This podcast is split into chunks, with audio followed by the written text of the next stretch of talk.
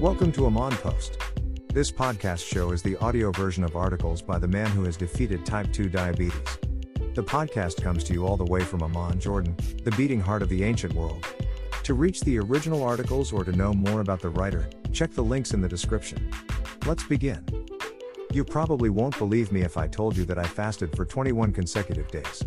I consumed no food whatsoever, only water and coffee without any sweeteners or creamers. That's okay. I wouldn't believe me too unless I did it. That was in the year 2004, and it was in the middle of a 60 day no sex, no masturbation experiment. I tried to repeat the prolonged fasting experience on several occasions since, but I couldn't break the 7 day barrier. And lately, I can't go longer than 4 days. The good news is you do not need to be that extreme.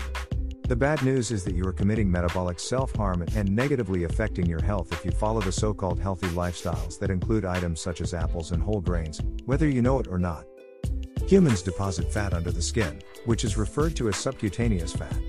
However, due to genetics, lifestyle, and the resulting hormonal environment and tendencies, fat can also be stored inside and around the organs, which scientists call visceral or omental fat.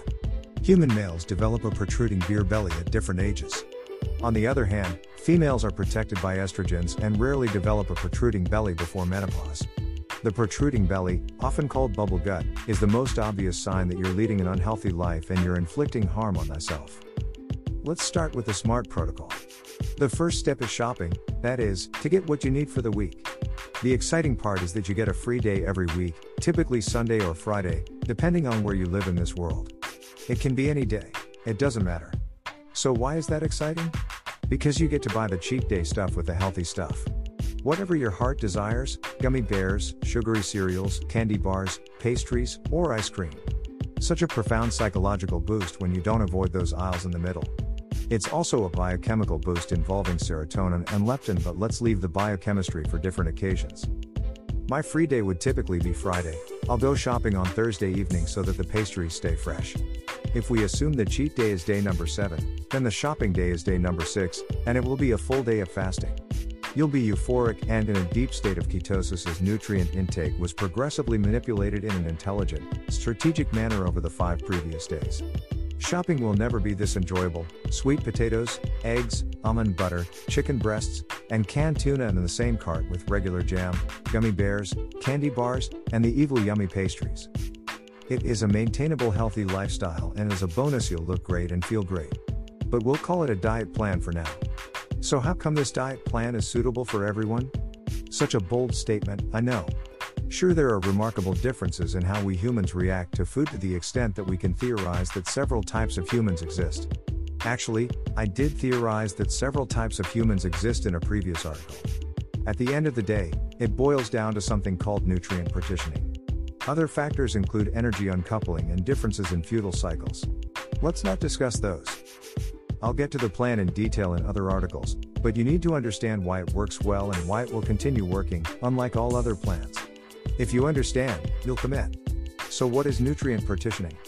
If what you eat mainly gets stored as fat and you have difficulty losing fat when you follow the traditional calorie deficit plans, then you are a verified terrible partitioner. Even your good partitioner friend who used to stay lean while eating pizza and candy bars will eventually become a lousy partitioner. Usually, that happens in the early 30s for most, and it's not a coincidence that most athletes in sports that require a high power output retire at that age. Oh, and you run into that friend you were secretly envious of at a reunion, and your friend looks like he's seven months pregnant. The broad, muscular shoulders and have turned into tiny rounded shoulders, and the buffed arms have turned into soft noodles. The main problem with most plans out there is that a bodybuilder or a fitness influencer designs them. These people have ideal partitioning, and what works for them will not work for most people.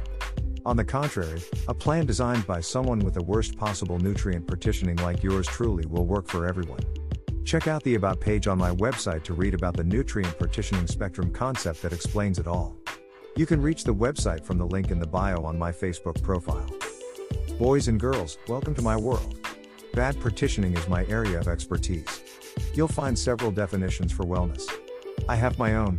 Wellness is the middle ground between longevity and bodybuilding. My mission is to teach you how to look great all year long and reap all the benefits of ketogenic diets and fasting while avoiding all the pitfalls. Allow me to explain. Bodybuilding is the exact opposite of longevity.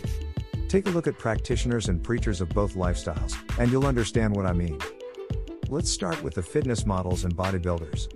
Buffed, ripped, and looking good on the outside but with compromised cardiovascular and organ health. Bodybuilders are dropping left, right, and center with failing hearts, livers, and kidneys.